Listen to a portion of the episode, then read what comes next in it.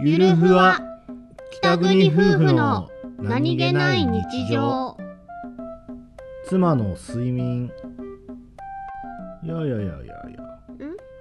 昨日の英子ちゃんはなかなかでしたよ英子ちゃんさう昨ん日先に寝たじゃないですかうんで「お兄ちゃんだよ」って俺寝る時にねうんもう足冷たいなーって英子ちゃんの布団に足ザクッとしたんですよはそれ英子ちゃんが優しいことにね、私がぬくめてあげるよっつって足ピトンしてくれたの、おうおんで「あーぬくいなーって英子ちゃんありがとう」って思ってたらうん「もういいやろ!」っつってケツブリンって出してブワッ て布団を全部めくって反対側でドンっつって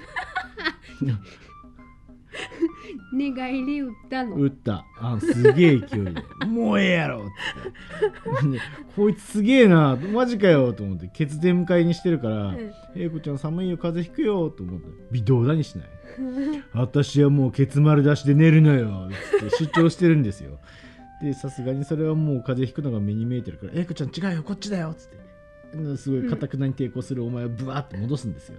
そしたらお前はこう手を万歳してね「うんああもういいですよ私はこれで寝ますよ」つ き不機嫌ってもうご機嫌斜め ご機嫌なめだ親子ちゃんのその寝てる時のツンデレ感やばいっすよ布団戻されるのだけはなんとなくわかるんだけ分かどってねたんかいそそこそこだけうっすらしかわからないもうなんかこう引かれたカエルみたいになってました